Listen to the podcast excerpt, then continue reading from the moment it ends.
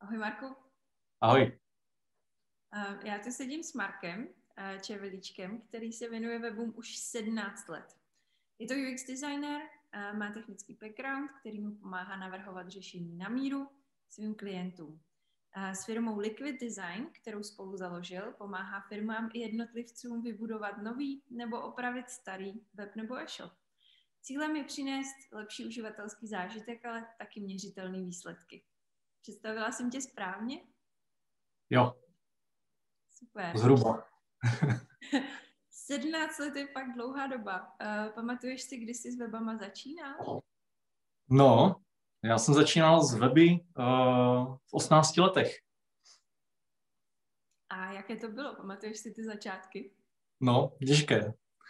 Uh, ty jo, já jsem s tím jako fakt strašně bojoval. To bylo, uh, tak jako asi, asi každý, když začne za prvé podnikat, tak nic moc o tom nevíš. A za druhé byly to tvoje první weby. Takže typicky jako já jsem narážel jako nejvíc uh, na klientské požadavky, který, uh, když už s těma webama nějakou dobu děláš, tak ti připadají dost cestný, ale vlastně nevíš proč, nemáš argumenty, jak bys správně jako prosadil nějakou myšlenku. A někdy jako to bylo i ke škodě, jo, ale uh, ten boj vlastně s klientským zadáním a vůbec uh, začátky podnikání tak byly dost pekelný a to ještě následujících pět let. Mm-hmm. Bojoval dvouma věcma naraz. Bojoval si s webama jako takovýma a ještě s podnikáním a tou business stránkou. No, což bylo zásadně jednodušší, jako když jsi živnostník a násobně se to zesložitilo, když jsme zakládali firmu. Mm-hmm. Co tě vedlo k tomu, abys ty weby začal navrhovat? Abych je začal navrhovat? Já jsem je vlastně nechtěl nikdy navrhovat, já jsem chtěl vždycky jako programovat. A Mm, a nebo dělat grafiku jsem chtěl. To mě, to mě bavilo, mě to líbilo. A strašně mě vysíralo, když mi do toho uh, klienti vrtali. Co Víš, tak je... teďka jste UX designer? No, uh, já jsem uh, nechtěl, aby mi do toho vrtali a chtěl jsem mít nějaký podložený vlastně věci, uh, jak ty weby uh, můžou dělat líp a jak jim vlastně vyvrátit jejich milný představy o fungování internetu a vlastně o fungování lidí na internetu, což je ještě druhá kapitola, že jsem se poměrně dost jako naučil uh, vůbec vstupem do toho, do UX, a spoustu věcí jsem si přeškrtal jako hlavně v hlavě o lidech, co dělají a co nedělají. Ale no, tak ta cesta jako je docela logická prostě, no, tak potřebuješ zjistit, jak to udělat co nejlíp a to neuděláš nikdy, když se nestřetne jako ten biznis nebo prostě ten virtuální svět s tím uživatelem, s tím člověkem. Mm-hmm. Takže touha to dělat líp, ale taky mít argument, proč je to lepší. No. Mm-hmm. jsi nějak ve spojení s WordPress komunitou? Hmm asi jenom uh, pomocí jako lidí, se kterými se potkávám v Brně pravidelně. A pom- pomocí přednášek vlastně jsem asi už třetím rokem uh, za UX, což tak propašovávám do té WordPressové komunity, uh, kterou si myslím, že spíš jako zajímá uh, ten vývoj nebo jak pracovat vůbec s WordPressem, ale vím, že, vím, že to UX je důležité, jak se o tom snažím kecat, aspoň to vypadá trošku chytře a tam je jako nějaký obsah, který těm uh, vlastně všem WordPressákům pomůže, protože ono nejde od platformy, tam jde o smysl, s jakým ten web děláš. Mm. A platforma to už je, to už je jako druhá větev. No. To nás možná přivádí k tématu tvé přednášky. No, trochu. o čem nám povíš? Uh, rád bych vás naučil uživatelské testování. A protože jako já na konci vždycky přednášek říkám, no tak ale testujte to s uživateli, testujte to s uživateli. A to je jako konec. A za mnou pak chodí lidi, víš, já nemám čas tady tohle dělat a já se to nevyznám a to je těžký a, a všechno takový. A mám vlastně po roce vždycky pocit, že jsem sice řekl pár uh, jednorázových jako vylepšení, jakým způsobem můžou lidi postupovat, aby úplně jako věci prostě neskazily, na tom webu, ale vlastně jsem jim nedal nějakou motivaci nikomu na to dělat uživatelské testování. A přitom já jsem proto, aby to uživatelské testování dělal úplně každý. Protože vím, že i úplně nejhorší uživatelské testování je lepší než žádný uživatelský testování. Kdybys to měla testovat se svým psem, tak je to lepší, než netestovat to s tím psem. jo, a ono, ty základy prostě uživatelského testování nejsou uh, vůbec těžký. Tam jsou, jo, je tam pár pastí, do kterých se velice snadno můžeš chytit, ale chtěl bych, aby uh, v budoucnu prostě každý web, co odchází od developera nebo od klienta, tak aby byl zkontrolovaný prostě aspoň s jedním, ze dvěma uživateli, kteří na to řeknou rychlej feedback. A to je vlastně ta analogie celé přednášky, jak získat feedback na ten web. Ono to zní moc honostně, jako uživatelské testování. No, to vyžaduje UX, kdo ví co všechno. Ne, nevyžaduje. Normálně si můžeš získat feedback. Jenom já, možná je to jako leností, možná jako strachem nějakým, že to lidi jako nedělají. Mm-hmm. Znamená to, že na tvou přednášku může přijít každý? Že potom no. každý schopný... Jo, i, I ten pes tam může dojít. Tak eh, super, protože letos je to online, takže já si myslím, že určitě tam pár psů bude s účastníky, aspoň doufám. Um, máš nějakou nejoblíbenější část své práce? Něco, na co si vždycky těšíš? Nejoblíbenější část práce je, ježiš, to je kreslení wireframeu, ale to je takový druhotný, to prostě jenom nakreslíš to, to co jsi jako zjistila. Ale mě to asi nějakým způsobem baví prostě Uh, jde mi to, dělám to rychle, umím jako rychle naházet všechno na podstránky, taky jsem to už jako několikrát dělal. Takže to je taková ta komfortní práce, když se u toho posadím prostě a dělám pozicování objektů v rámci stránek no a kreslím ty wireframey. To je docela dobrý. Ale není to nejdůležitější zdaleka. Máš na to nějaký oblíbený nástroj, ve kterým hmm. rád děláš? My používáme uh, vlastně uh, furt uh, nástroj Mockups.com, který má ještě nějaký historický tarif, uh, docela levný. Teď je ten nástroj, jsem viděl, dražší, myslím třikrát nebo čtyřikrát dokonce. A ono to umožňuje všechno, jako, co v tom potřebujeme udělat, takže nám to vyhovuje, dobře se v tom komentuje. Vypadají v tom docela hnusně ty wireframey, což je super, protože lidi pak neřeší moc, jako, že to je hnusný, ono to má být hnusný. No. Že, že to vlastně není ten grafický návrh. Víš. A takový standard je samozřejmě jako Axure RP, ale, uh, ale, ale my ho nepotřebujeme používat, prostě nám vyhovuje mockups. Mm-hmm. Dost možná i tou cenou. to musím uznat. Taky jsem teď koukala na billing od Axure a nebyla jsem ráda. Uh, hmm. Z soudku. Eh, technologie jdou dopředu. World Wide Web se narodil před 30 let, 30 lety. Vidíme nárůst podílu mobilních zařízení v přístupech na stránky, na e-shopy. A kam myslíš, že se to bude vyvíjet? Za 10, 20, 30 let? Kam se to bude vyvíjet? Hmm. To, je, to je super otázka, protože takhle má smysl přemýšlet. Jo, kde to bude za 20 let, nebo kde to bude za 30 let. A když si vezmeš, co bylo před pěti nebo před deseti lety, před deseti lety jste, jste, jako většina lidí neprohlížela weby na mobilních telefonech. To je bomba. Mm-hmm. Takže jako, kde si myslím, že to bude za 20 let, vůbec nevím. A kde to bude za 10 let, dovedu možná jako trošku odhadnout. A tak já jdu od toho, co jako lidi vlastně štve při tom, aby prohlíželi weby.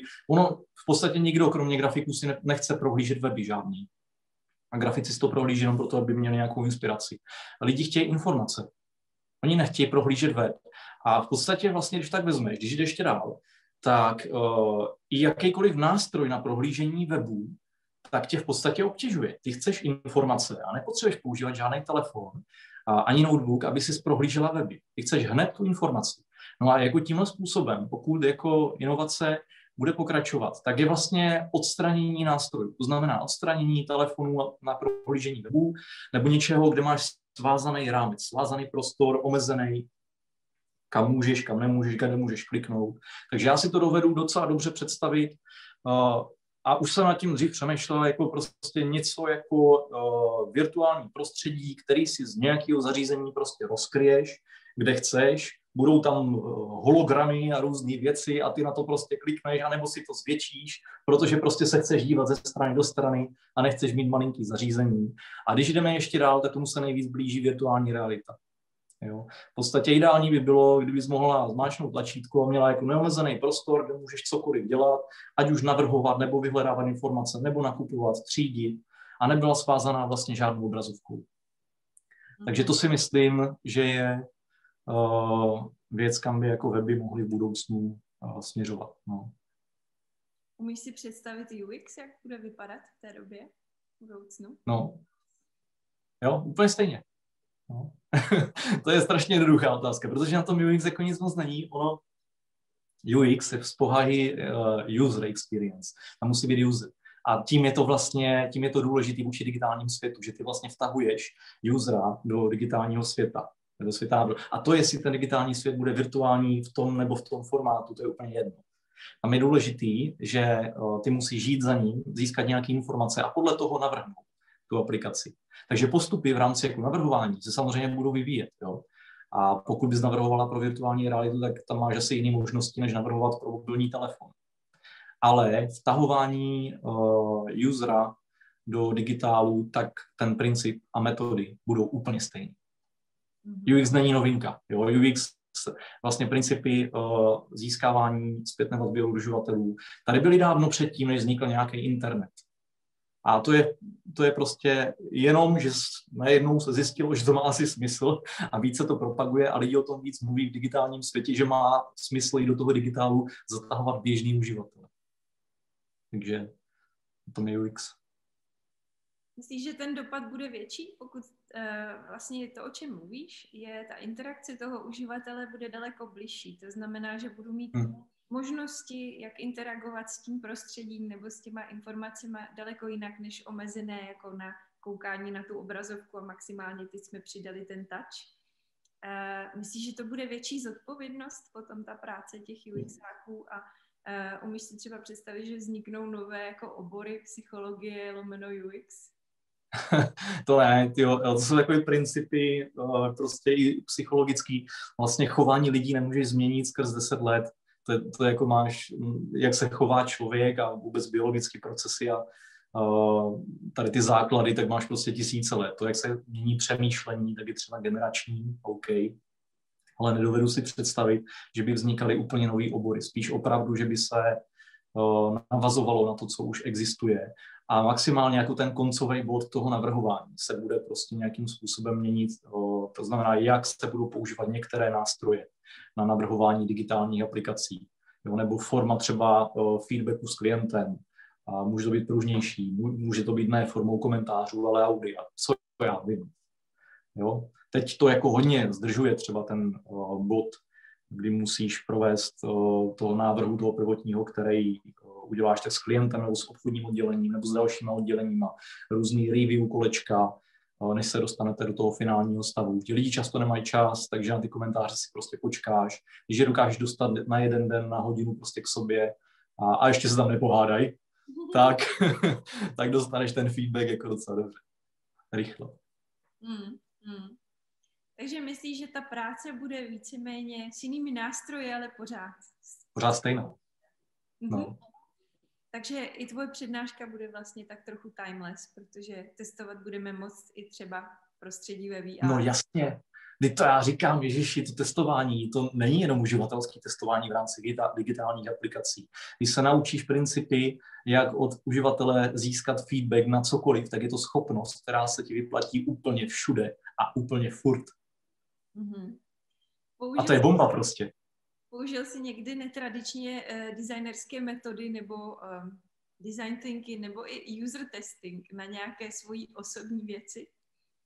Na osobní, já to používám furt v podstatě, jako když potřebuju třeba na obsah. Jo? My jsme udělali takový koncept uživatelského testování vlastně obsahových webů, a, protože jako jednoduchý weby nemusíš testovat použitelnost. Používá je téměř každý docela dobře, pokud tam neuděláš nějakou velkou krpu. Jo? Ale to, jestli rozumí třeba informacím, už nemusí být samozřejmý. Lidi, co jako, než napíšou nějakou podstránku nebo, uh, nebo článek, tak to vidí desetkrát za den, 50krát to přečetla, uh, opravovala a ty to znáš skrz na skrz, ale nemáš nikdy jistotu, že to pochopí ten uživatel úplně stejně a že je mu všechno jasný. a já jim to ukazuju a většinou jako polovinu toho přeškrtám a musím opravovat. Takže oni mi řeknou, jako typický, typická hláška je, no, to, to zní jako kýčovitě, to je nějaká blbost. A nebo jako, že tomu prostě nerozumí, co to znamená, co chceš říct. Takže to uživatelské testování vlastně žiješ. No, jo, skoro všude. Skvělý. Zeptám se, kde tě můžeme sledovat? Na, kde tě najdeme online, uh, kromě webek uh, WordCampu, který bude 27. února, tak kde tě ještě najdeme? Jo, jo, ty jo, prosím tě, já, jo, jako nejčastěji jsem na Twitteru, protože mě ten Twitter moc neotravuje. Já tam chodím spíš jako se učit a nějaký články číst, tak tam mám UXáky, co uh, něco doporučují, český, zahraniční, takže kdybyste někdo chtěl jako uh, typy na články, jak jsem z toho filtrovat, se podívejte na můj Twitter. A uh, na LinkedInu teda prodávám nebo jako komunikuju. Já to mám jako networkingovou síť prostě uh, s lidma, kterým se vyplatí jako třeba i v budoucnu něco prodat. Takže tam je to víc, uh, a jsem tam taky jako častěji, jo, protože prostě prodávat musím to UX. No a Facebook mě strašně prudí, tam jsem si nainstaloval, se nic nezobrazuje, tam mám jenom dvě nebo tři skupiny a pak výbornou stránku Úžasná místa v Česku. Takže vám dám tip, sledujte místo mě radši Úžasná místa v Česku, jsou tam pěkné fotky a to je všechno. Tak jo, já moc díky za rozhovor a budu se těšit na přednášku. Dobře, díky taky. Měj se. Ahoj. Čau.